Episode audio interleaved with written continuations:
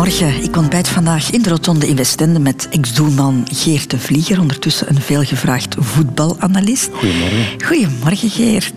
Je ziet er opgewekt, vrolijk en uitgeslapen uit. Eh, ondanks het vroege uur toch uitgeslapen, ja. Ja. Slaap je makkelijk in een vreemd bed? Eh, ja, ik ben dat gewoon om in een vreemd bed te slapen.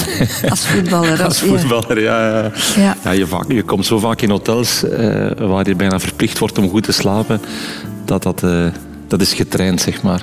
Ja, ook getraind om met iemand op de kamer te slapen hè, als voetballer.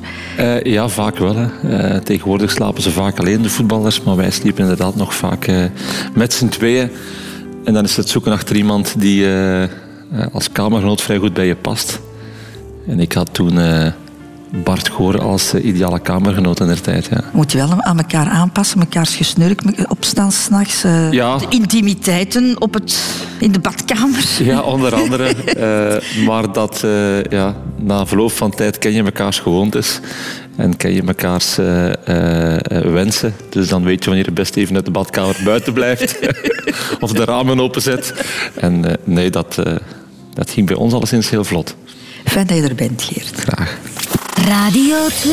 De Rotonde met Christel van Dijk. Geert de Vlieger, op de rotonde van het leven moeten mensen regelmatig een afslag nemen, zowel privé als professioneel. En we gaan jouw wegenkaart vandaag op dat gebied eens bekijken. We gaan terugkijken op jouw leven.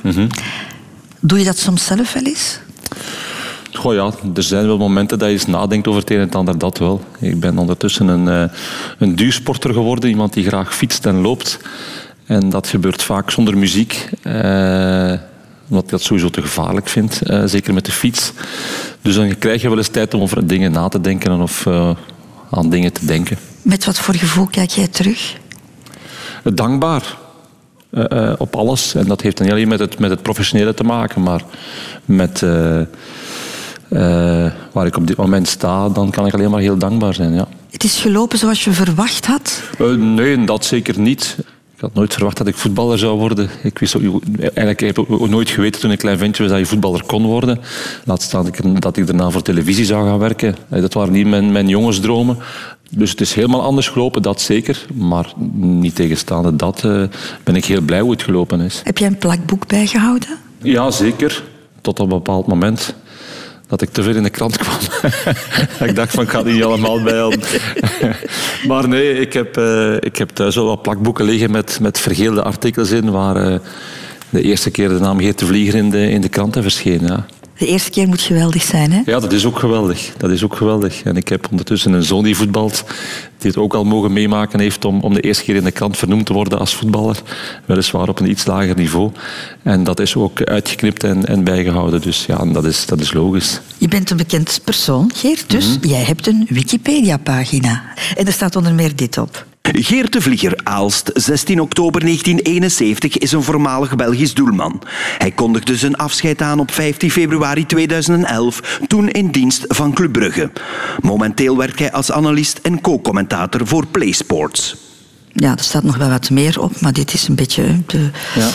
Alles heb ik er zelf op gezet. Je kan dat zelf ook wijzigen, in zo'n pagina. Er stond op dat ik in Dendermonde geboren was. Ah, oké. Dus heb ik, heb ik eh, even eh, zelf Ah ja, aangepast. de puntjes op de i, ja. Ja, dat ligt, dat ligt in... eh, nee, ja, het moet juist zijn. Als, als er dan toch op staat, moet het juist zijn. Maar eh, als het in Dendermonde, dat heeft wel iets. Dus ik dacht, ik kan maar beter laten weten dat ik in Aalst geboren ben. Ah, dat is het enige dat we uit jouw jeugdjaren te horen krijgen op die Wikipedia-pagina. Ah, het gaat eigenlijk alleen maar over jouw professionele carrière, maar wij vinden dat we toch een beetje moeten teruggaan in de tijd om jou beter te leren kennen na jouw kinderjaren, jouw jeugdjaren. Daar vinden we niks van terug, maar wij hebben aan koeken en die kan die leemte perfect opvullen. Geert de Vlieger is geboren op 16 oktober 1971 te Aalst als middenste van drie broers. Mama Jolande spreekt vol trots over haar drie vliegertjes. Die drie jongetjes, die waren eigenlijk echt kort op elkaar. Dat waren geen drieling, maar het kwam elkaar kort op elkaar. En het trio viel op, lacht jeugdvriend Rikker te Bruiker. De drie broers stonden gekend als de drie witte koppen. Dus dat waren echt heel, heel blonde eh, jongens.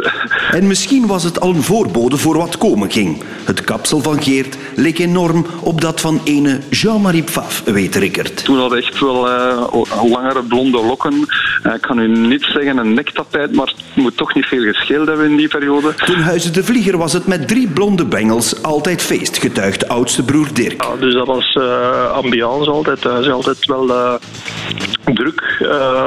wij woonden ook niet zo heel, heel ruim. Hè. Dus we hadden eigenlijk ook maar een klein koerken. Uiteraard altijd voetbal, voetbal, voetbal als kind. Ondanks de verwoede pogingen van moeder Jolande om de jongens ook andere hobby's bij te brengen, zoals de jeugdbeweging. En moeder had zelfs de nodige uniformen en attributen gekocht. Maar... Ik denk dat wij daar twee of drie keer naartoe geweest zijn en dat we dan al te weten hebben aan onze moeder van ja, dat is niks voor ons. Het koerke werd dus al vlug omgetoverd tot voetbalterrein door de vliegertjes en hun kameraadjes, bevestigt ook moeder Jolande. En dan ze met een bal tegen die, wij zeggen dat tegen een kotteuren van een bergingen, zo kent dat zo wat, een kotteuren en dat een bal daar tegen vloog, dat was te hollen. Maar al snel werd het koerke te klein voor de vliegertjes en gingen ze voetballen bij een plaatselijke voetbalploeg. Aanvankelijk toonde Geert zich een goede veldspeler, weet broer Dirk. Uh, tot een bepaald moment dat er dan inderdaad eens een keeper ziek was en dat ze dan, ja, dan mocht eigenlijk in de, in de goal staan. En uh, ja, vanaf dat moment is hij eigenlijk niet meer uit de goal geweest. Nochtans trachtte zijn voetbaltrainer Geert op andere gedachten te brengen. Te vergeefs, herinnert moeder Jolande zich. Hij zegt, Geertje, zegt hij, je gaat toch niet gaan verkeeperen, zegt hij. Je moet zo'n speler, zegt hij, dat moet op veld lopen. En dit en dat. Allee, heel die nutleg erover gedaan. Die jongens, ja, die, die durfden niet tegenspreken natuurlijk. Ja. En uh, onze weg waren, normaal, zegt hij, lust het. Ik moet in het veld gaan spelen, zegt hij, gaat niet meer naar de voetbal. Ik sta in de holle, zegt hij, en ik blijf in de holle. En zo geschiedde. Geert bleef in de goal staan en zou als een verbetene zijn kotdeurke proper trachten te houden. Met succes. En de rest is history. Ja, je moeder kan het goed uitleggen. Ja, ze kan ook altijd niet wegsteken dat ze West-Vlaams is. Hè. Nee, dat hoeft ook niet. Hè? Nee, nee, nee. nee. nee, nee. Ja, we, hebben, we hebben thuis vroeger twee talen gesproken. Hè. Het West-Vlaams en het Dendermonds. Hè. Als de kameraden op bezoek kwamen en kwamen spelen, dan spraken we Dendermonds. En als we iets moesten vragen aan mama, dan was het in het West-Vlaams. Dus die, die kameraadjes die keken af en toe, onder andere ook Rickert, die keken dan heel raar van... Wat zeggen die niet tegen elkaar? Maar, en is dat nog altijd zo? Spreek je nog altijd West-Vlaams als je naar huis gaat? Ja, ja absoluut, absoluut. Als ik nu de telefoon moest opnemen en naar huis bellen, dan... Uh, ja. Schakel ik over in mijn West-Vlaams. De Rotonde. Radio 2. Radio 2. Eerste afslag in het leven, dat is geboren worden. Mm -hmm. Jij was de middelste in een gezin van, van drie jongens die ja. heel snel na elkaar kwamen. Moet een drukte geweest zijn bij jullie thuis. Uh, absoluut, ja. Er zat wel wat leven in bij ons ook. Dus er waren geen jongens die uh, van school thuis kwamen en gingen zitten. En, en uh, nee, dat was snel, snel huiswerk maken. En ja, wij moesten buiten, wij, wij wilden voetballen. Ja, we waren echt wel... We waren echt wel bezeten, onze kameraden ook allemaal trouwens. Hoor. Dat was ook allemaal voetbal, voetbal, voetbal. Was er een vorm van concurrentie tussen jullie drieën? Nee, nee, nee, nee niet echt. Ik bedoel, de, dat waren de gebruikelijke ruzies en, en, en, en onedigheden, zoals broers het, horen te doen. Uh, en af en toe werd dus wel wat, wat, dingen op een zachte manier uitgevochten, zeg maar. Maar ja, dat, was, dat, was de, dat hoorde erbij bij ons. En, en, uh, maar wij, nee, er was geen concurrentie. Wij voetbalden allemaal graag en we deden dat graag samen. En als het kon, dan werden kameraden verzameld en dan waren soms met 10, 15 die ergens gingen voetballen. Uh, ik denk dat er niemand van onze vrienden was die een tuin had waar het, het gras nog erdoor kwam, want dat was allemaal kapot. En, en bij ons waren de knieën kapot van het koerken van te vallen. Dus, dus nee, ja, dat, was, dat was ons lang leven. Wat voor kind was jij, Geert? Uh, ja, ik denk wel een redelijk een brave als ik het, als ik het zo terugkijk. Uh, wat bedeesd ook alleszins. Maar voor de rest ja, heel tevreden met het nest waar ik opgegroeid ben. Wat voor gezin was dat? Mama had een kledingzaak. Papa ging uitwerken. Het was druk elke dag en, en wij naar school. Dus uh, daar, zat, daar zat leven in de brouwerij. letterlijk dan ook, want mijn vader werkte in de brouwerij in Wiezen. Uh, je hoort aan de West-Vlaamse tongval dat we niet van, uh, van mm Dendermonde afkomstig zijn. Dus we zijn eigenlijk een beetje uh, in de tijd geëmigreerd vanuit het verre West-Vlaanderen, waar heel de familie nu nog woont, van beide kanten naar, naar Dendermonde. Maar nee, wij, hebben ons, wij zijn daar ook opgegroeid, dus we hebben ons daar absoluut thuis gevoeld. En voor ons was West-Vlaanderen elk weekend, elke zondag, of het zijn naar Oostende, naar oma, of het zijn naar, naar Tielt bij oma en opa, Tielt op bezoek gaan. Dus dat was een beetje onze, onze jeugd. En welke waarden waren belangrijk voor jullie thuis? Eh, ja, we hebben de, de christelijke opvoeding gekregen. Letterlijk? Ja, in het begin wel letterlijk. Oké, ja, ik ben ondertussen ook al, eh, al iets ouder. Zeg maar, ik ben geen 25 meer. Dus als je, als je terugkijkt, de jaren 80, dan ja, was het allemaal nog iets, nog iets strikter dan, dan nu is. We gingen ook wel eh, naar, naar de mis. En, en bedoel, ja, ik, ik, eh, als je me nu vraagt om de tien geboden op te zeggen, dan zal ik die even aframmelen. Eh, dus dat, die, die ken ik nog. Maar ja, dat, dat was ook met school natuurlijk. Hè. Wij gingen naar het college in Dendermonde. Dus eh, ja, dat, dat was nog eh, met de paters en de priesters en, en de, de, de leer meekrijgen. Dus ja. Christelijke waarden, welke waarden nog? Goh ja, mm, niet zo strak of strikt of, of speciaal, maar, maar gewoon eh, weten wat je wil, we- weten wat je moet doen naar anderen toe voor jezelf. Eh, ik kan dat niet benoemen, maar wie je hier ziet zitten, eh, op die manier eigenlijk. Hè. Dat ben ik. ik ben, je bent uite- uiteindelijk altijd een, een, een kind van, van, van je opvoeding, door je ouders. En, en als daar complimenten te geven zijn, dan komen vooral die hen toe. Ik heb nu zelf kinderen, ik merk ook hoe het werkt. Je probeert hen toch te sturen. En, en ik heb wel het gevoel dat de grootste sturing of de grootste ontwikkeling van zo'n persoonlijkheid toch komt door de sturing van de ouders. Dus Was het een strenge opvoeding? oh, dat viel wel mee eigenlijk. We hebben dat niet als streng ervaren. Ik moet ook wel zeggen, wij, wij, wij, ehm, wij waren ook niet zo moeilijk uiteindelijk. Hè. We hebben het weer over dat voetbal, maar wij wisten wat we wilden. Wij wilden shotten en we wilden ons bezighouden. En wij waren s morgens om negen uur de deur uit. We kwamen over de middag even binnenlopen om te eten en, en we waren weer weg. En dat was echt... Ze zagen ons bijna nooit. We waren altijd aan, aan het shotten of, of andere dingen aan het doen. Dus... Maar ze wisten waar we waren, ze wisten wat we aan het doen waren, ze wisten dat we ons aan het amuseren waren. Ze wisten van, oké, we moeten tegen vier uur thuis zijn of tegen vijf uur thuis zijn om te eten. Dan waren wij thuis. Dus de afspraken waren duidelijk en die werden ook nagekomen. Dus uiteindelijk heeft dat weinig problemen opgeleverd. Wij, wij waren ook geen andere dingen aan het doen ondertussen. Ze hebben ons nooit uit het café moeten halen, bij wijze van spreken, omdat we zo gezegd gaan voetballen waren. Nee, wij waren ook echt aan het voetballen. Dus Geen rebellerende Geert de Vlieger. Nee, nee. Bij geen een van ons drieën eh, hadden we echt wel het gevoel van, van ja, dat zit goed, dat is hier, dat is hier fijn. En dat gevoel hebben we nog altijd. Ja. Ja, de doe maar gewoon mentaliteit. Ja, ja, ja, ja, ja, en dat is soms al gek genoeg, hè, zegt men dan. Dus eh, ik denk dat wij eh, op dat vlak eh, eh, heel doorsnee, doorsnee waren, zoals er velen gelukkig zijn. Ja. Mm, En heeft jou dat beïnvloed, ook later in jouw carrière? Dat je met je twee voeten op de grond bent blijven staan? Gewoon doen eh, is, is leuk, vind ik. Ja, oké, dat, als je dan eh, voetballer wordt en je komt meer in de picture, dan is, is, is gewoon doen voor jezelf ook een verademing, verademing, maar ook voor de mensen rondom je heen. Hè, want je wordt op een bepaald moment word je toch opgeheist om een bepaalde rol te spelen, of te, de rol te vervullen eigenlijk. Het feit dat je nu mensen laat horen die ik nu nog altijd eh, als goede kameraden zie, ja, betekent toch dat je, dat je redelijk dezelfde gebleven bent als degene die je toen was. Het woord voetbal is hier al een aantal keren gevallen, Geert de Vlieger. De keuze voor het voetbal, ja, kan ik dat een keuze noemen? Nee. Nee, dat, bedoel, dat was geen keuze, dat was een, dat was een evidentie. Allee, ja, een evidentie in die zin van, wij wilden voetballen. En, en wij, zijn, wij zijn nooit bezig geweest met daar een, een carrière van te maken. Maar ja, dat is, dat is, die bal is letterlijk mijn leven binnengerold en die is er, die is er nooit meer uit geweest. Eh, en op een bepaald moment bleek dat inderdaad een, een, een, eh, een professionele kant uit te gaan, terwijl wij totaal geen benul hadden van je kan daar je, kan daar je beroep van gaan maken. Dus dat was echt zo ja, een beetje ongeloof eigenlijk en een beetje onbegrip van ja, maar waarom moet ik naar een andere club? Eh, ik voetbal hier met mijn vrienden bij Sint-Gilles Dendermonde, dat is plezant, dat is tof. Eh, Al heel jong, hè, na die club? ja, ja, ja, ja. ja. Een jaar of zes, zeven? Eh, ja, zoiets. Toen begon je te voetballen vanaf je acht.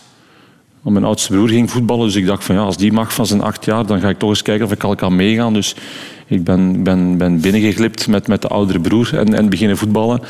Ja, ik bedoel, dan was het helemaal eh, eh, te gek natuurlijk, want we konden op dat groot, groot, groot veld gaan voetballen en met de kameraden en zoals de echte op een plein. Dus eh, toen was de droom al verwezenlijkt eigenlijk. Van het koerkje. Ja, ja dus dat is zoiets van, ja, dit is, dit is wat we willen eigenlijk. Ja. Van wanneer viel jij op? Op welke leeftijd was dat? Dat men begon te denken van, dat manneke, daar zit toch wel wat Oh, in. ja, dat moet rond, een, een- rond mijn 11, 12 jaar geweest zijn, denk ik, zoiets. Dat ik, dat ik opgeroepen werd voor een, voor een regionale selectie. Zoals er wel meer werd opgeroepen toen voor een regionale selectie. Maar bij mij kwam er dan toch wel snel de interesse ook van, van, van andere clubs, grotere clubs uit de buurt. Eh, SK Bever was daar toen bij, Loker was daarbij, uh, Aalst was daarbij. Maar had jij zelf doorgegeven dat je beter was dan de anderen? Um, je voelt wel aan, aan, aan hetgeen rond je gebeurt dat je, dat je inderdaad beter bent. Maar ja, beter dan uh, nog jongens uit, uit, uit het dorp of uit, uit de gemeente die voetballen. Dat is ook maar wat het is uiteindelijk. Hè. Maar je hebt op dat moment niet het idee van oké, okay, en nu ga ik hier uh, binnen dit en uh, 15 jaar international zijn en dan ga ik professioneel voetballer zijn. Nee, totaal niet. Je had wel één grote droom en dat is keeper worden. Ja. Ik wou dat absoluut doen. Ik voetbalde heel graag en ik heb ook het eerste jaar, anderhalf jaar nog gevoetbald. Maar ik wou, uh, ja, ik wou keeper worden. Dat was echt zoiets van, ik wil dat echt gaan doen. Dat, was, dat sprak me zo aan om, om een of andere reden. Kan je dat omschrijven? Kan, weet je van waar dat, dat komt? Wel, Waarom dat, dat jouw plek was? Ik, ik, denk dat het voor een stuk te maken heeft uh, met, met, het, uh, met de individuele verantwoordelijkheid van zo'n functie. Toch functioneren in een, in een groepsgeheel. maar vooral wat je doet als, als, als keeper, als doelman, dat moet je zelf goed doen, of anders is het niet goed. Dus dat, dat sprak mij wel aan. En als het dan goed is, is het heel goed. En oké, als het wat minder is, dan is het altijd de fout van de keeper. Dat hoorde er dan wel bij. Maar ja, ik, dat sprak me wel aan. Als, als ik wist van in die goal doe ik mijn ding en ik doe het goed, dan, dan is dat van mij. En, en ik, ik pak daar wel de verantwoordelijkheid voor op dat dat goed is. Nochtans had men jou liever op het veld gezien, hè? Jouw trainer wilde jou eigenlijk niet ja. in, in de goal zetten. Nee, dat was een hele lieve man uh, die, uh, die me toch duidelijk maakte van je gaat niet in doel staan. Maar uh, het, het volgende seizoen was hij er niet meer. Dus ik ben gewoon naar de eerste training getrokken met een paar handschoenen in mijn voetbaltas. Ik ben in de kleedkamer gaan zitten. En die nieuwe trainer telde iedereen die er was en vroeg waar speel jij, waar speel jij, waar speel jij. En ik zei gewoon zonder verpinken, ik ben doelman. en uh, ik dacht van, uh, ik zag mijn kans gewoon om, om als doelman aan te bieden. En ja, kijk. Dat getuigt toch van heel veel lef, Geert? Dat getuigt vooral van hoe graag ik het wou doen. Dus dan, dan ja, had dat niet alleen met lef te maken, maar gewoon ook met, met een drive waarmee ik, waarmee ik er aan de, mee aan de slag wou gaan. Ja. Vastberadenheid. Ja, weten wat je wil. Hè. Typeert jou dat ook? Ja, ja. Toch wel. Weten waar je goed in bent. Uh, en en dat, dat proberen ze... Ja, dat niet proberen, dat zo goed mogelijk doen. Proberen leidt vaak tot niets, heb ik, heb ik wel geleerd. Maar het, het, gewoon, het gewoon willen doen. En ja, dat, heeft, uh, dat is alleszins in, in mijn geval, in mijn carrière, uh, waar ik van overtuigd ben dat een carrière geweest is van heel hard werken, is dat voor mij de sleutel tot succes geweest. Ja. Doen. Doen, ja. En, en niet zeggen dat je het gaat doen, maar doen. Heeft jouw positie als keeper jou geholpen in de job die je nu doet? De job van analist? Ja, voor een stuk wel. Je denkt na over wat er gebeurt, je ziet veel gebeuren, je staat ook in de, in de ideale positie om, om veel, uh, ja, veel dingen te analyseren. Um, natuurlijk tussen het zien gebeuren en het, en het uitleggen wat er misgaat of wat er moet, dat is voor televisie ook natuurlijk nog wel redelijk belangrijk. dus uh, laat ons zeggen dat daar mijn... Uh, mijn leraars Nederlands en, en, uh, en anderen op school toch ook wel geholpen hebben om het goed te kunnen verwoorden. dus die mensen hebben ook hun verdiensten. Radio 2. De Rotonde. Geert de Vlieger, we gaan nog even door op het voetbal. Kan niet anders natuurlijk bij jou. Je speelt bij Sint-Gilles, je was daar dan, uh, dan keeper, maar heel snel kwamen daar scouts aan de deur. Mm -hmm. Beveren, Lokeren. Ik dacht, Aals onder andere was erbij. Ik herinner me, toen ik, toen ik 11, 12 was, zijn die, zijn die clubs langs geweest.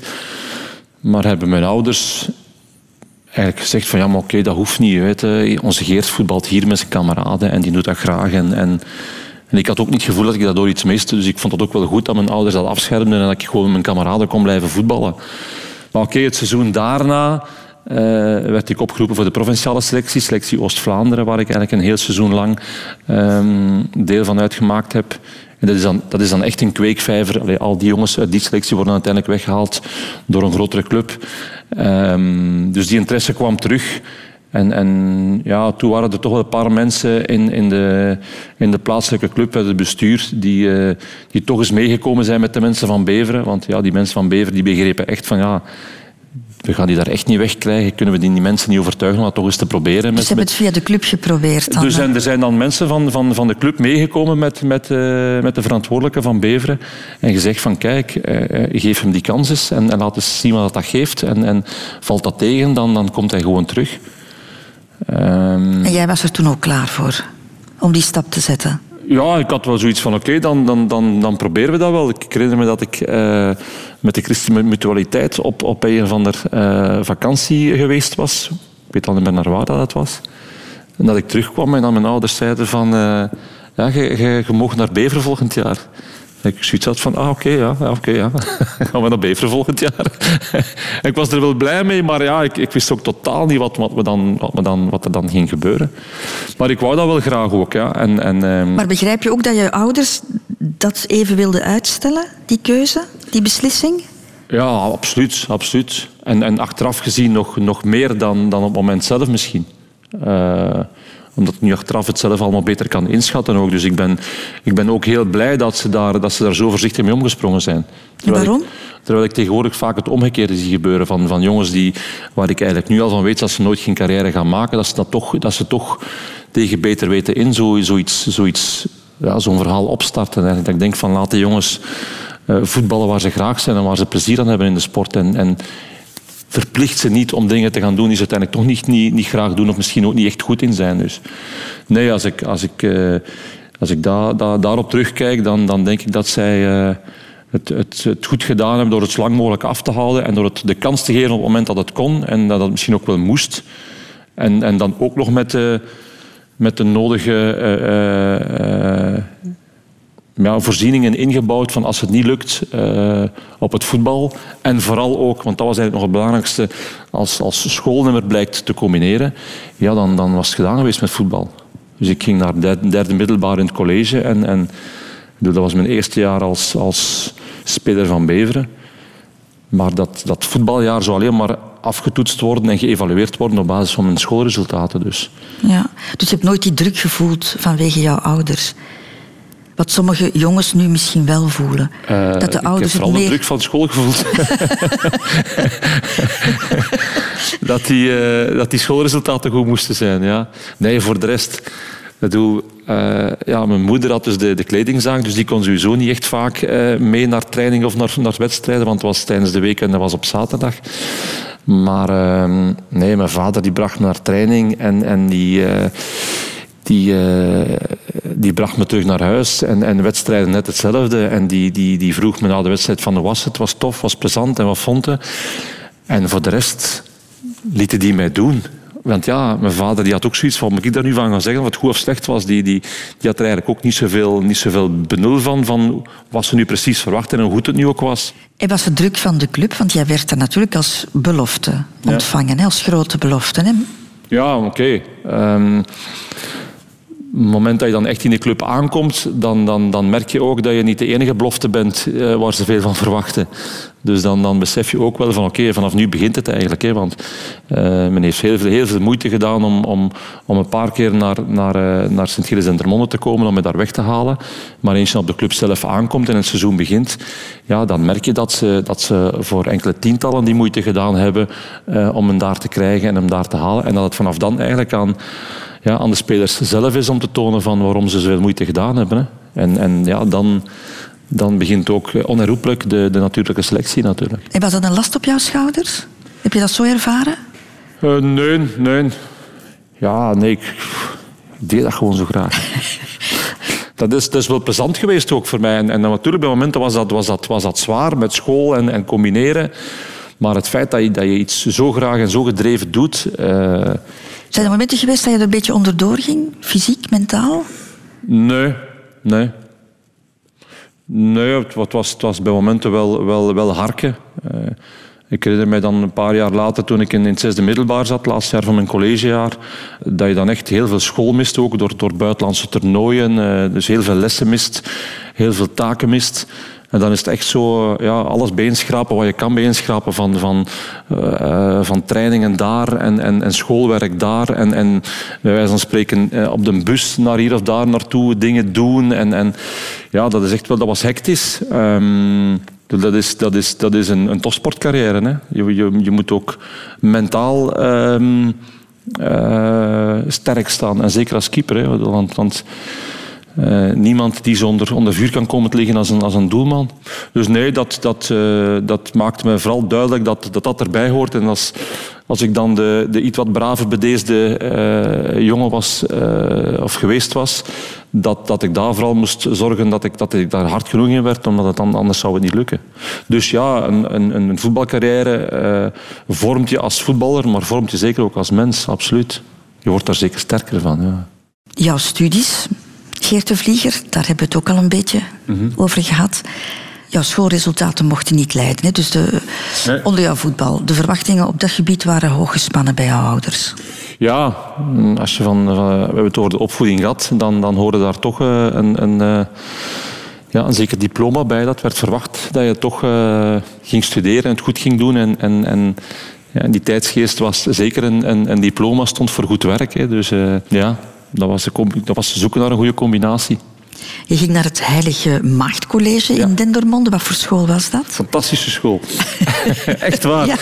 Mijn, mijn beide kinderen, het heet ondertussen eh, eh, Oscar Romero College. Dat was niet de makkelijkste school, zeker niet. Ehm, dat was nog een, een, bij moment een ouderwets college waar, waar ik streng en, en gedisciplineerd aan toe ging. Maar uiteindelijk heb ik daar, heb ik daar ehm, ja, mijn, mijn, mijn extra sportieve vorming gekregen. En heb ik wel het gevoel gehad dat, dat, eh, dat ik daar best tevreden kon mee zijn. Ja. In welke richting volgde je? Eh, economie. Ja. ik heb, eh, ben begonnen in het Latijnse. Ik heb dan de moderne verder gedaan. En dan in het vierde jaar heb ik gekozen voor economie. En heb ik ja, de economische richting gevolgd. Wat voor leerling was je? Ja, ik, ik denk, ik denk mocht, je, mocht je nu gaan vragen, dat, dat sommigen mij, mij niet meer zouden herinneren als leerling. Achteraf natuurlijk wel, want dan weten ze van, ja, ik heeft in mijn klas gezeten, die is shotter. dus dan kennen ze wel. Maar op het moment zelf, nee, ik, eh, ik bleef eh, redelijk onder de radar. Eh, ik was ook een, een, ik was niet bij de beste van de klas, maar ik had ook nooit geen tekort. Ik heb nooit herexamens gehad of zo, dus ik, ik, ik vond mijn weg wel. En oké, ja, ik was ook, ik was ook ergens, ergens bijna verplicht aan mezelf om een, zeg maar, een modale goede leerling te zijn. Hè, want de combinatie met de topsport was daar. Dus je moest ook wel zorgen dat, dat op dat vlak alles in orde was, waardoor je ja, je eigenlijk weinig, weinig echte kattenkwaad kon veroorloven ook natuurlijk. Want Een strafstudie kon jij je niet veroorloven. Nee, nee, die was op woensdagnamiddag een strafstudie, dus dan eh, moest ik gaan trainen. Of, of ja, ik, ik stond ook regelmatig eh, bij de provisor met een brief dat ik weer naar een buitenlands toernooi moest en een paar schooldagen ging missen. Dus ja, je kan niet met zo'n brief afkomen als je de week ervoor eh, het, het uitgangen hebt, want dan zegt die provisor van blijf je maar lekker hier. Dus Was je daar zo rationeel mee bezig, toch? ja, ja, ja, ja. Ja, ja, de realist kan je me wel noemen.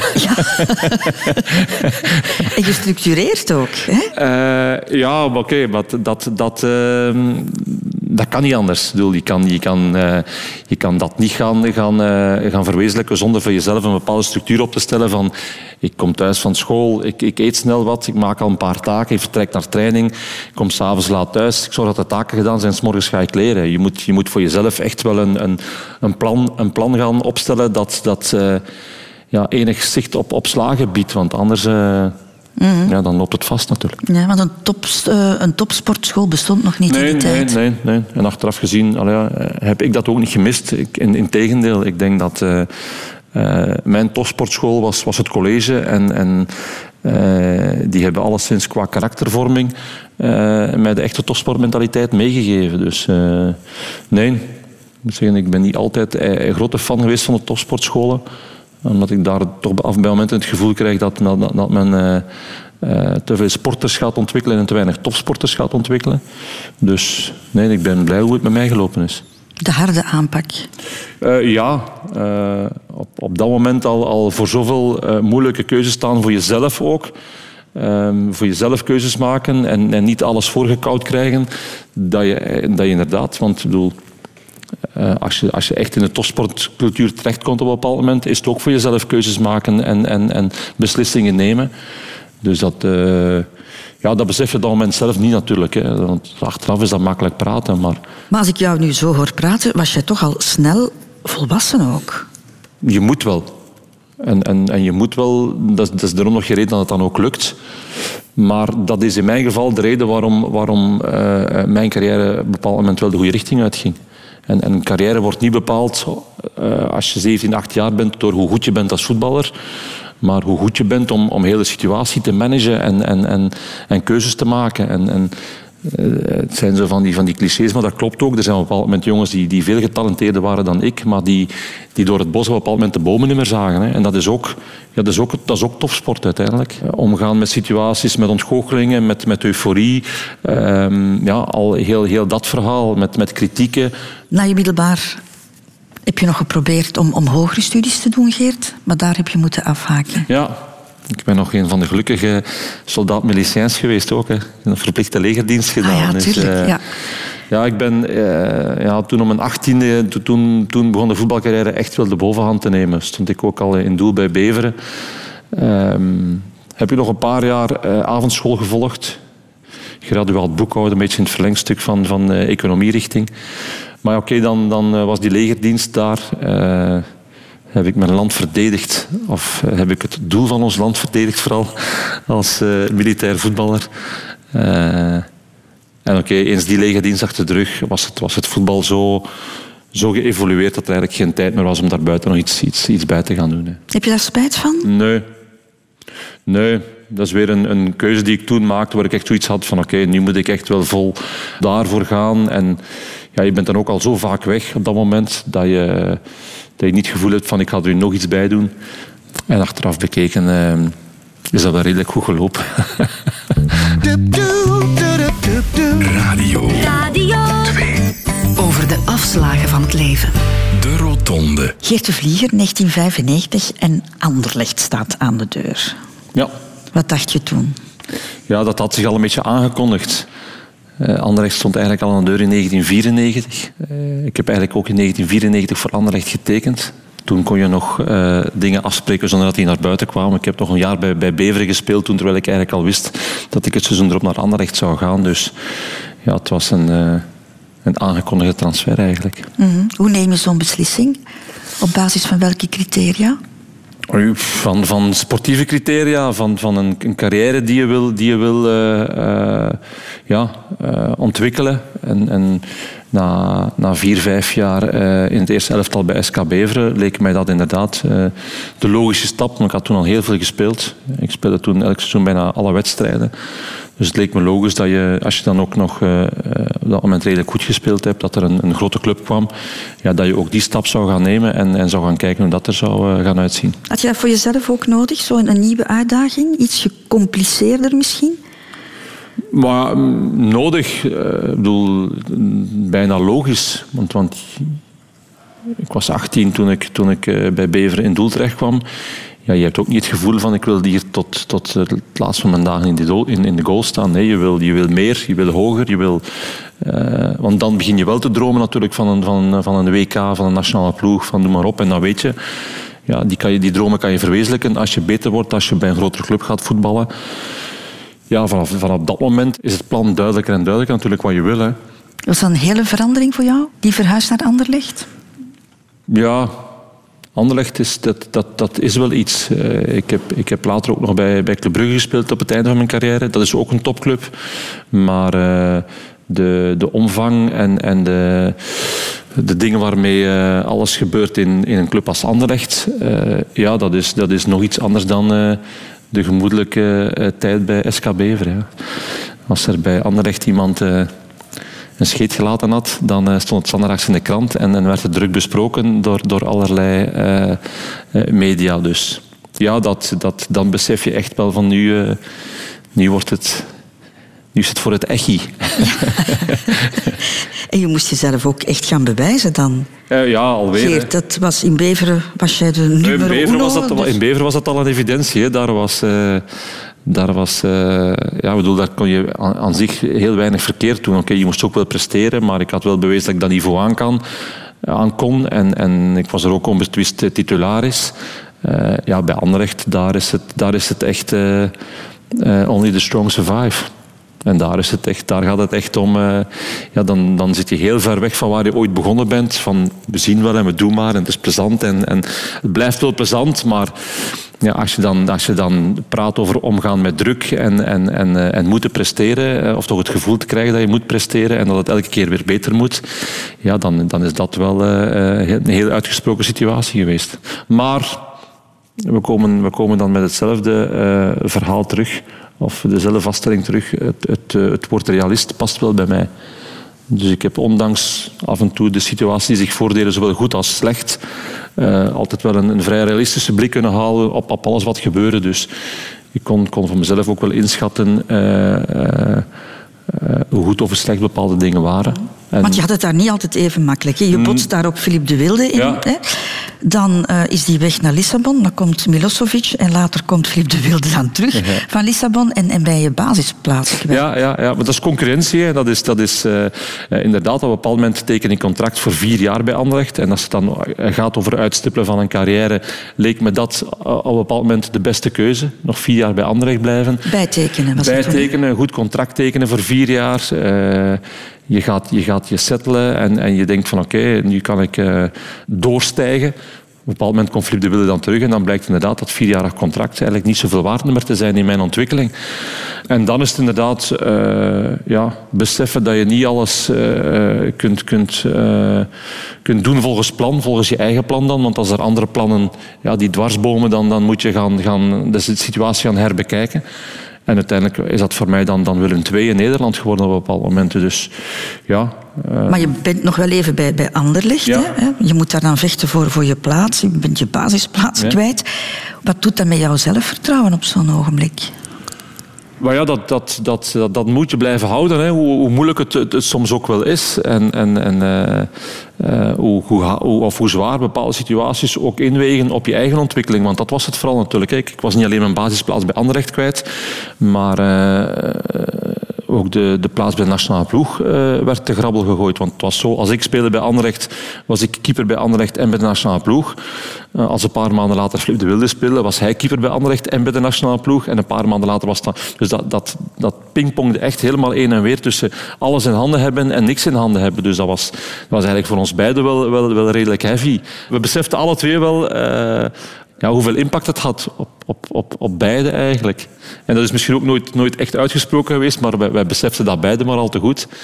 Ja, tot op een bepaald moment toch wel duidelijk werd dat, dat de club ging kiezen om, om, eh, om, eh, om Philips een kans te geven. En dat ik zoiets had van oké, dan moet ik voor mezelf andere keuzes maken. Ehm, want dat, ja, je, kan, je kan niet bij de pakken blijven zitten. Hè. Ik, eh, ik had wel een goed contract bij Anderlecht, maar ik, ik wou... Ik wou inderdaad ook absoluut eh, eh, eh, Rode Duivel zijn. En ik had ervan geproefd en ik wou dat opnieuw meemaken. Dus dan dacht ik maar van oké, als het niet bij Anderlecht kan, dan gaat het maar via een andere weg. En dan ben je naar Willem II gegaan, waar je wel mooie jaren hebt gehad. Ja.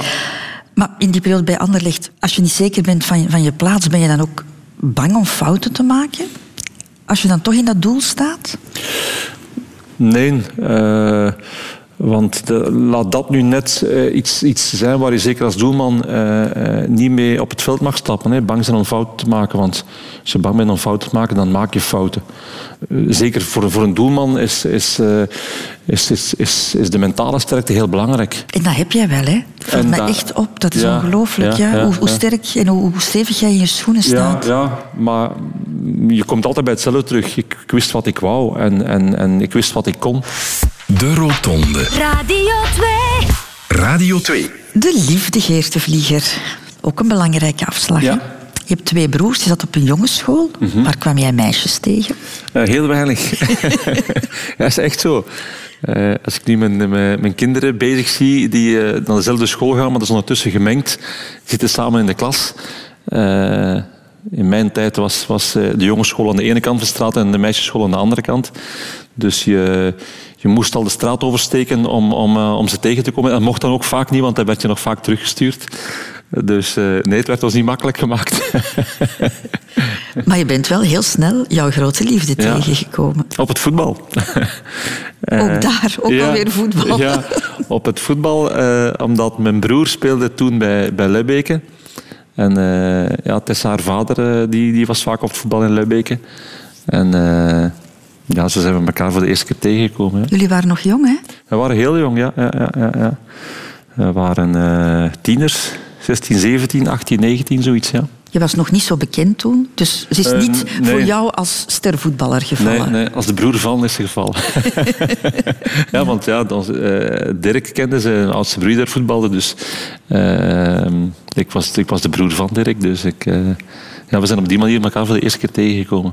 En dan kies je meteen voor een serieuze relatie, Geert. Maar ja, kies je daar meteen voor? Dat, dat, dat heeft zichzelf uitgewezen. En we hadden vrij snel door van, ja, dit is wat we willen. En, en wij, wij, zijn, wij zijn samen eh, aan iets begonnen eh, waar we vandaag de dag nog altijd mee bezig zijn. En, en dat heeft ons... eh, ja, dat, dat heeft ook wel... wel eh, ehm, hoe moet ik zeggen...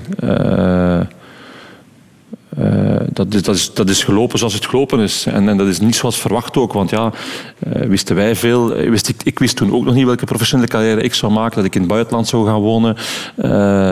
Dat, dat ik eigenlijk ja, heel veel aan voetbal zou denken. En, en dagdagelijks en heel veel zou weg zijn. En nooit weekend zou thuis zijn. En, en ook in vakanties vaak weg zou zijn. Dus ja, het is wel een apart leven waar je, waar je elkaar moet in vinden. Maar het is, het is heel duidelijk dat we elkaar er heel goed in gevonden hebben. ja. Ja. En misschien brengt het ook wel rust in je hoofd. Een vaste vriendin. Ja, het brengt rust als je weet dat het goed zit. Hè. Eh, en en dat, was, dat was absoluut het geval. Ik zeg het, wij, wij, wij zijn, wij zijn aan, een, aan een rit begonnen waarbij we, als je het over afslagen nemen eh, hebt, dat, dat, dat we elke keer hadden van oké, nu gaan we die kant uit, dan die kant, dan die kant. En dat eigenlijk alles ehm, een, een, een, eh, ja, een redelijk duidelijk verloop had. En dat helpt dan wel natuurlijk als je hoort dat het in een voetbalcarrière af en toe toch net iets anders loopt dan je verwacht dan helpt dat zeker dat daar aan de andere kant een lijn eh, door, doorloopt die eigenlijk eh, ja, heel, heel stabiel is en, en heel vertrouwd is en heel goed is. Ja. Mhm. En dan eh, zijn jullie getrouwd en er komen twee kinderen. We zijn niet getrouwd, we leven nog altijd in zonde samen. Is het echt? Ja. en dat als katholiek opgevoede eh, school. Ja, ja, ja. Nee, dat is er, eh, dat is er eh, eigenlijk nooit... ja, er is nooit een moment geweest. En er is altijd zo ook een bepaald moment gevoel geweest van... Ja, we zijn toch getrouwd, bij wijze van spreken. Wij, wij, wij zijn al zo lang samen. We hebben twee kinderen, schatten van kinderen samen. Dus wij... eh, ja, Het is er nog niet van gekomen. Nee. Wat, niet Nee. wat nog niet Ja, gekomen is, kan ja, nog komen voilà. natuurlijk. Hè. Maar dan twee kinderen, perfect Ja. plaatje. Hè? Een dochter, een zoon. hoe heet dat? Een koningswens zeker, hè? We zijn gezegend met twee zo'n schatten van kinderen en gezonde kinderen. Hebben zij het soms moeilijk gehad met jouw bekendheid, de kinderen? Mm, niet dat ik weet. Eh, en mocht het zo zijn, zou ze, zou ze het me zeker gezegd hebben. Eh, nee, het is, het is zeker in, in, in het moment dat ze zelf een beetje beginnen te beseffen wat, er aan, beseffen wat er aan de hand is, zie je, zie je zo wel eens, eens rare dingen dat je denkt van oké, die heeft het nog niet helemaal door. Hoe bedoel je? Er was, was ooit zo'n een, een voetbalstage bij ons in de buurt waar ik naartoe ging en alle kinderen hadden een t-shirt gekregen. En Thibaut deed ook mee aan die voetbalstage, dus die had ook een t-shirt gekregen. En op een bepaald moment waren er toch een hoop jongens die dachten van ja, we gaan aan Geert Vlieger een handtekening vragen om dat t-shirt te zetten. En ik zie zo halverwege de rij zie ik ineens Thibaut tussen ertussen staan. ik zeg van, Thibaut, wat ga je doen?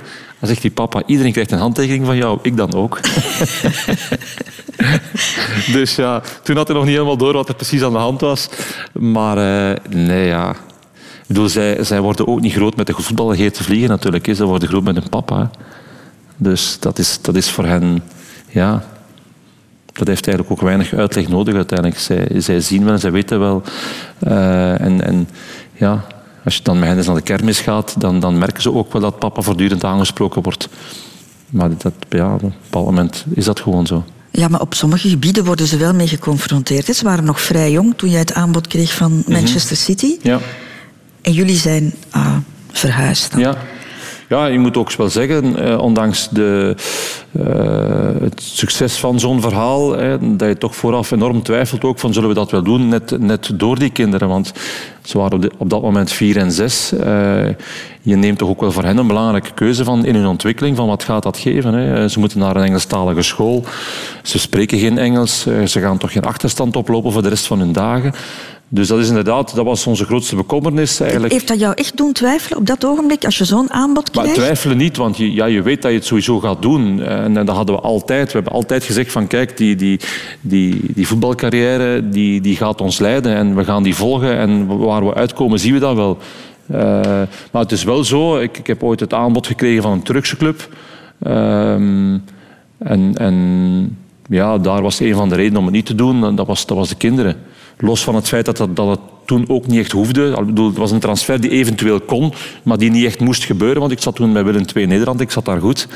Dat was een, een, interesse Trabzonspor. En we hadden zoiets van, oké, uh, ik ga eens gaan kijken. Hè. Ik ga eens een weekend naar, naar, naar Trapson uh, en moest kijken hoe, het, hoe de, de levensomstandigheden daar zijn. En ik had gezegd tegen de club ook van ja, laat me eens kijken waar de kinderen naar school kunnen gaan. En, en is er Engelstalige begeleiding? Ja, we gaan alles regelen. Uiteindelijk ja, was ik daar, ben ik naar school gaan kijken. was er een, iemand, een Engelstalige die de kinderen ging begeleiden? Ja, die antwoordde op alles ja. Dus dus die verstond eigenlijk geen Engels. en, en, maar dat is bijvoorbeeld niet doorgegaan omdat ik ook zoiets had van nee, daar gaan we met die kinderen niet naartoe.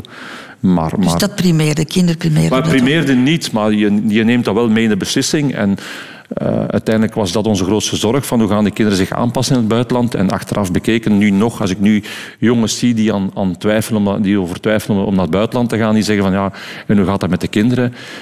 De kinderen zijn tot op de dag van vandaag nog altijd heel blij dat ze in, in het buitenland gezeten hebben. Hun ontwikkeling is daardoor, ja, heeft daar een enorme boost door gekregen. In welke zin? Ja, dat ze, dat ze eh, de wereld leren kennen, dat ze hun plan leren trekken. Dat ze ja, in, in ons geval dan eh, nog altijd af, al heel snel perfect Engels praten, waardoor ze eh, gelijk waar op vakantie eh, op iemand kunnen afstappen, iets kunnen vragen. Ze, ze ontgroeiden de dorpsschool of de gemeenteschool waar ze toen in, in zaten en waar ze in een heel beschermd milieu opgroeiden leren ze ineens uh, Manchester kennen, leren ze Engeland kennen, leren ze de wereld kennen. En zijn ze er tot op de dag van vandaag alleen maar beter van geworden. Je zoon voetbalt ook? Ja, het is de zoon van zijn vader. Even goed? uh, maar het is een, het is een, uh, het is een middenvelder, het is een nummer 10, het is geen doelman. Maar alleszins uh, met, met dezelfde hele leuke gedrevenheid. Dat is wel plezant om te zien. Ja. En, en hij schat heel goed in wat hij kan en wat hij niet kan. Dus het zal niet, het zal niet op het niveau zijn uh, waar ik uh, ooit op gevoetbald heb. Maar op zijn niveau, waar hij nu staat in zijn carrière, is dat, is dat heel leuk om bezig te zien. Ja. En wat gevoel overheerst er dan bij jou? Een gevoel van teleurstelling of misschien ook van opluchting? Als je snapt wat ik bedoel. Ja, ik snap daarmee. het heel goed. Ja, heel goed. Ja. en, en, en voor een stuk ook wel opluchting. Ja omdat uh, als ik aan, aan bepaalde situaties in, in, in, uh, in mijn carrière terugdenk, waar het zeker niet evident was en waar je echt wel uh, stevig in je schoenen moet staan en, en af en toe ferme ontgoochelingen oploopt. Oké, hij zal in zijn leven wel andere ontgoochelingen oplopen, dat, dat zeker ook. Maar alleen die in het voetbal, die ken ik dan vrij goed. Dat hem daar bepaalde dingen bespaart dan blijven, dan is dat dan wel het voordeel aan, aan het nadeel. Ja. De Rotonde. In 2011 besluit jij om te stoppen met voetbal. Ja. Wat was het belangrijkste argument? Het was mooi geweest. En het was ook uh, tijd om te stoppen, volgens mij. Was gezegend. Hè. Ik, bedoel, ik werd 14 en ik was nog altijd actief bij Club Brugge. Toch al had het een, de topclub of een van de topclubs in België. Dus ja, dan moet je ook niet, uh, niet de bedenking maken van is het niet te vroeg? Heb ik er wel alles uitgehaald? Dat gevoel heb ik altijd gehad dat ik er alles uitgehaald heb. Dus als je dan op die leeftijd uh, beseft van oké, het, het, het gaat nu net iets minder allemaal. En ik, ik, uh, ik wou sowieso niet meer afzakken. Ik had echt zoiets van, ik ga op dit niveau, niveau zo lang mogelijk door en dan stop ik ook. Ik heb uiteindelijk nog drie jaar bij Club Brugge gespeeld, maar ik had elk jaar uh, rond nieuwjaar zo'n een moment voor mezelf dat ik dacht van oké, okay, hoe staan we ervoor? En, en, ik heb toen twee keer ben ik met, met, met club gaan samenzitten en gezegd van oké, okay, wat mij betreft kan er nog een jaartje bij. Ik, ik zie het wel zitten. En de club, dat was, mm -hmm. dat was wederzijds, dat we zoiets hadden van we kunnen nog een jaar plezier hebben aan elkaar. Maar toen, dat laatste jaar, had ik echt wel zoiets van nee, nu, uh, nu wordt het toch wel, nu is het mooi geweest. En, en uh, heb ik ook aan de club bekendgemaakt. Uh, Vincent Manhart was toen al de manager. Van kijk Vincent, ik ga morgen bekendmaken dat ik ermee stop eind dit seizoen. Toen zijn we nog snel gaan samenzitten, want hij wou me toch nog behouden voor de club. Ik heb gezegd van ja, dat gaan we dan later nog wel zien. Maar voor mij is het nu vooral duidelijk dat als voetballer dat het hier stopt. En, en ja, oké, dat, dat, dat was ook zonder, zonder één enkel greintje spijt. Of, of, of... Nee, is dat geen emotionele beslissing? Nee, nee. Nee, omdat je, omdat je ook weet dat het, dat het, dat het is... Het is Nee, het is op. Je hebt er alles uitgehaald. Je hebt het, ik, had het enorm lang heel graag gedaan en, ik deed het nog altijd graag. Maar ik wist ook, ik wist ook van, kijk, uh, dit, is, dit is een moment waarop je, waarop je beter stopt. En uh, om, om, om dat te kunnen te mogen zeggen ook, en, en bij zo'n club, ja, bedoel, daar kan je alleen maar van dromen. En heb je het afscheid gekregen dat je verdiende? Ja, absoluut. Uh, ik heb nog een wedstrijd gespeeld. Uh, want Kozemans was geblesseerd tegen Racing Genk. Dat was nog een redelijk belangrijke wedstrijd. Want we moesten winnen voor, uh, om, om Europees voetbal te halen. En we winnen die wedstrijd ook. Ik denk dat dat een speeldag of drie voor het einde van de competitie was. En toen ben ik echt binnengekomen en, en gezegd van jongens, kijk, dit was mijn laatste. Uh, dat je was... hebt dat achteraf gezegd? Nou, toen ik de kleedkamer binnenkwam. Ja, ja, dan... Want ik wist dat eigenlijk, eigenlijk was... Uh, Colin Kozemans ging dan de, de, de, volgende twee wedstrijden nog terug spelen. Dat wist ik ook. Want hij was toen eerste doelman. En dan weet je eigenlijk ook van als je echt wil, dan mag je die laatste wedstrijd, zoals een soort uh, afscheid, mag je die nog wel spelen. Ik heb ook gezegd tegen Adrie Koster toen van ik wil niet meer spelen. Mijn laatste wedstrijd was er eentje die ertoe deed, want het was tegen Genk en we moesten echt winnen. En we hebben die gewonnen. En dat was echt zo van mij van kijk, ik heb eigenlijk op, op mijn 39 kunnen zeggen van ik heb afscheid genomen met een belangrijke wedstrijd. Ja. En toen de laatste, de laatste, de laatste wedstrijd was thuis tegen, ik denk dat het thuis tegen Agent was. Een wedstrijd die eigenlijk nergens meer om ging. En uiteindelijk ben ik wel nog ingevallen in die allerlaatste wedstrijd. Nog, ik denk nog, nog 30 seconden nog, ben ik nog opgekomen. uh, en, en uh, ja, oké, okay, dat, dat, dat doe je dan wel natuurlijk. Voor het thuispubliek nog eens, nog eens te groeten. Ja, nee, dat was, dat was ook zo van dit is het geweest. Ja. Als je erop terugkijkt, Geert, heb je het gevoel dat je alles uit je carrière gehaald hebt? Ja, absoluut. Ik ben 43 keer international geweest. Ik heb twee grote toernooien meegemaakt. Ik heb het EK meegemaakt 2000 en het WK eh, 2002. Terwijl je aan zo'n verhaal begonnen bent zonder ook maar het idee dat, dat iemand als ik dat kon spelen. Ja, tuurlijk heb ik er dan alles uitgehaald. En dan ook financieel uiteindelijk. Hè, want, want Allee, we zitten nu altijd al, al te praten over het mooie sportieve verhaal en dat klopt ook, maar ik ben er ook financieel uh, uh, heel goed van geworden van zo'n voetbalcarrière. Dus, ja. Heb je daar alles uitgehaald ook op dat gebied? Ja, als ik, als ik, als ik zie wat ik, wat ik heb kunnen verdienen in mijn carrière, uh, dan mag ik daar best wel tevreden mee zijn. Ja. Ja, en dat zijn niet de bedragen die, die heden ten dagen de doen. Dat zijn wel bedragen die, die beduidend hoger liggen dan, dan de generatie voor mij. En het feit dat ik toch wel enkele jaren bij, bij Belgische topclubs gespeeld heb, zowel bij Anderlecht als bij Club Brugge, dat ik twee jaar in Engeland gevoetbald heb, ja, dat, dat maakt het voor mij toch wel uh, iets makkelijker om, om heden ten dagen keuzes te maken op dat vlak. Ja. Zat jij zelf mee aan de onderhandelingstafel als het over dat soort dingen ging? De laatste uh, uh, jaren van mijn carrière, toen, toen, ik uit Engeland teruggekomen ben naar België, de laatste vijf jaar, toen, toen was ik mijn eigen manager. Ja. Toen heb ik de boekhouder mezelf even boven gehaald. Omdat je dan ook al weet wat er, wat er te koop is uiteindelijk. Dan weet je ook al waar het allemaal over gaat. En ja, dan weet je ook dat die 7% die anders aan de makelaar gaat... Toen heb ik de eerste keer bij Zultuarium zelfs effectief zelf gezegd van die kan je dan gewoon naar mij doorfactureren, die 7%. die, hoef je niet, die hoef je niet aan iemand anders te betalen. Dus, uh... Je was 40 dus, hè? te mm-hmm. jong eigenlijk om, om niks meer te doen. Hè? Had je het jezelf kunnen permitteren trouwens om, om niks meer te doen?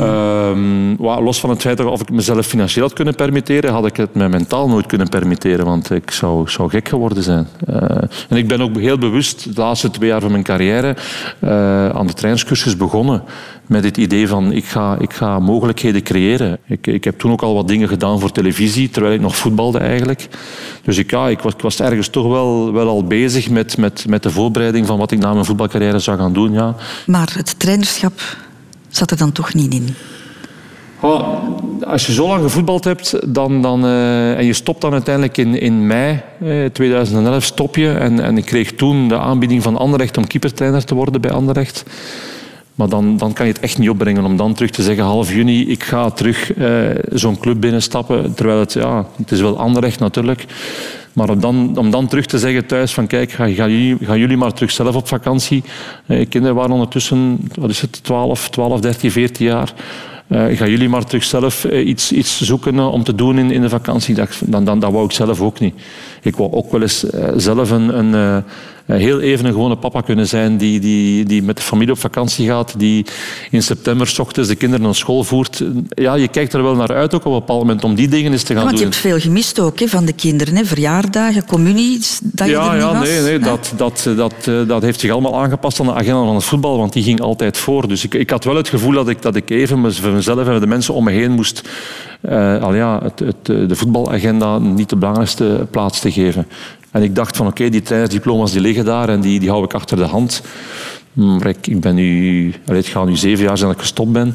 En die, zijn, die, die diploma's zijn elke keer iets, iets lager in de stapel gaan liggen. En die liggen nu ergens helemaal onderin. En die gaan er niet meer onderuit komen, denk ik. Nee. Radio 2. Over de afslagen van het leven. De Rotonde. Nog één afslag moeten we nemen, Geert de Vlieger. Mhm. En dat is doodgaan. 47 word jij dit jaar. Hoe goed zijn die genen in jouw familie? Maar ja, die genen zijn best wel goed. Maar ja, ik weet niet of- je daar kan, eh, kan op afgaan om, om een berekening te maken van wat rest me nog. Ik heb, ik heb wel zo, eh, toen ik 45 werd, het gevoel gehad van... eh eh, potverdikke, we zijn de helft waarschijnlijk voorbij. dat was zo'n eh, moment dat ik dacht van 90 worden, dat wordt toch een hele opgave. Nee, ja, en het, het, het, het, het is al voorbij gevlogen. Hè. Ik, ik, ik hoop altijd dat... ehm, dat eh, je naarmate je ouder wordt, dat het allemaal iets, iets trager gaat, waardoor het net iets langer duurt. Allemaal toch het gevoel hebt dat het allemaal wat langer duurt. Van nu heb ik echt het gevoel dat ik... Dat ik, allee, ik zie me nog op mijn achtste jaar eh, het college uitstappen en het voetbal binnenstappen. Alsof het gisteren was, weet je. Dus het, het vliegt voorbij. En dat heeft waarschijnlijk ook wel te maken met het feit dat het, dat het echt wel, wel allee, ja, dat het al heel plezant geweest is tot hiertoe. En hoe kijk je naar dat eindstation? Maar ik kijk daar niet naar, moet ik zeggen. Denk je daar soms al eens aan? Dus op je 45ste, Ja. heel even. Als ik, als ik eraan denk, is het, is het met het, met het eh, waanzinnige idee dat wij hier echt maar een vingerknip rondlopen en iets doen en dat we weer weg zijn. In het licht van de eeuwigheid zijn we hier echt maar eh, een, een, een, een, minuscule voetnoot. Dat, dat vind ik zo soms wel raar om te vatten.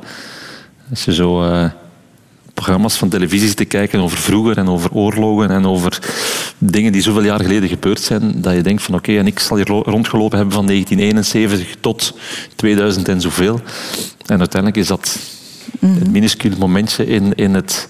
Dus dat is, wel- vind ik wel soms wel een, een rare gedachte. De nietigheid. De nietigheid, ja. Maar Oké, in die nietigheid heb ik mij al enorm, enorm geamuseerd. Dus eh, ik ga nooit meer weten wat het is, of we gaan nooit weten wat het is om er, om er niet meer te zijn. Verwacht je dat er iets komt? Nog? Ik ga het niet weten, hè. Dat, dat gevoel heb ik van, je gaat er liggen en je weet het niet of er nog iets komt. Nee, ja, ik vind dat zo... zo, zo eh, nee. Ik, ik ga er wel vanuit dat ik, dat ik het eh, hier en nu eh, aan het beleven ben, ja. Bij het leven hoort ook afscheid nemen hè, van mensen die we, die we graag zien. Ben jij gespaard gebleven van... Nee, nee, we hebben ook al onze littekens opgelopen natuurlijk, zoals, zoals iedereen. Ehm, en, en ja, of het er nu veel of weinig zijn, eh, eh, eh, iedere persoon die je dierbaar is en die je ontvalt, is er eentje te veel. Eh, dus... Je hebt goede vrienden verloren en een, en een vriendin ook. Ja, de vreselijke ziekte die, die is bij iedereen eh, tegenwoordig heel kort bij. En, en dat hebben wij ook meegemaakt. En als dat generatiegenoten zijn, eh, veertigers, die, die dat meemaken, die heel kort bijstaan, dan is dat afscheid zwaar, omdat je daar ook kinderen bij ziet. En, en, en eh, dan heb ik nog meer... ik heb één minuut geleden gezegd dat je moet van profiteren vandaag en, en, en morgen. Dus daar reden te meer om dat te doen, ja. Ja, sta je er dan bij stil? Nee, ik, sta, ik, ik sta er, ja, ik, ik sta er sowieso bij stil. Dat ik, als ik nu naar buiten kijk en zie dat het niet zo goed weer is, dat ik denk van, ja, oké, ja, maar het is nog altijd wel een prachtig zicht. Dus ja, het glas is altijd half vol bij mij. Is het waar? Ja, ja, ja, ja. En zelfs als het drie vierde leeg is, is het nog half vol. En dat helpt wel, ja, dat helpt wel. Heel veel over het verleden gepraat, maar jij hebt nog wel wat toekomst in het vooruitzicht ook. Hè? Heb je daar plannen voor? Goh, eh, waar ik op dit moment sta, wat er op dit moment gebeurt, dat, eh, dat mag nog wel even blijven duren. Wat ik doe, eh, de mensen die om me heen zijn, de dingen die de mensen om me heen doen, waar de kinderen mee bezig zijn. Ik ga hout vasthouden en er is veel hout. Maar dit, ja, ik geniet van het leven. Ja, hè? Ja. En je bent ook een heel tevreden en gelukkig man, heb ik de indruk. Ja, ik, ik, ehm, het helpt om optimist te zijn in het leven. Er gebeuren veel erge en verschrikkelijke dingen. waar ik, waar ik vaak niet bij, waar ik niet bij kan. Maar ehm, nee, er is, er, is, er is veel om, om eh, gelukkig mee te zijn. Geboren met twee voeten op de grond. En je bent er blijven staan je hele leven lang, heb ik de indruk. Eh, ja, ja, en, en eh, geleerd om, om de voeten op de grond te houden. Want dat komt niet van jezelf, dat, dat krijg je mee. En dat, ehm, dat is plezant. Het was ook plezant om met jou te ontbijten, Geert. Graag gedaan. Dank je wel dat je naar Westende wou afkomen voor, eh, voor dit gesprek. Het was, het was heel erg fijn. Nog één ding voor ik jou laat gaan, en dat is het gastenboek. Ja. Dat is de traditie, dat er iets ingeschreven wordt.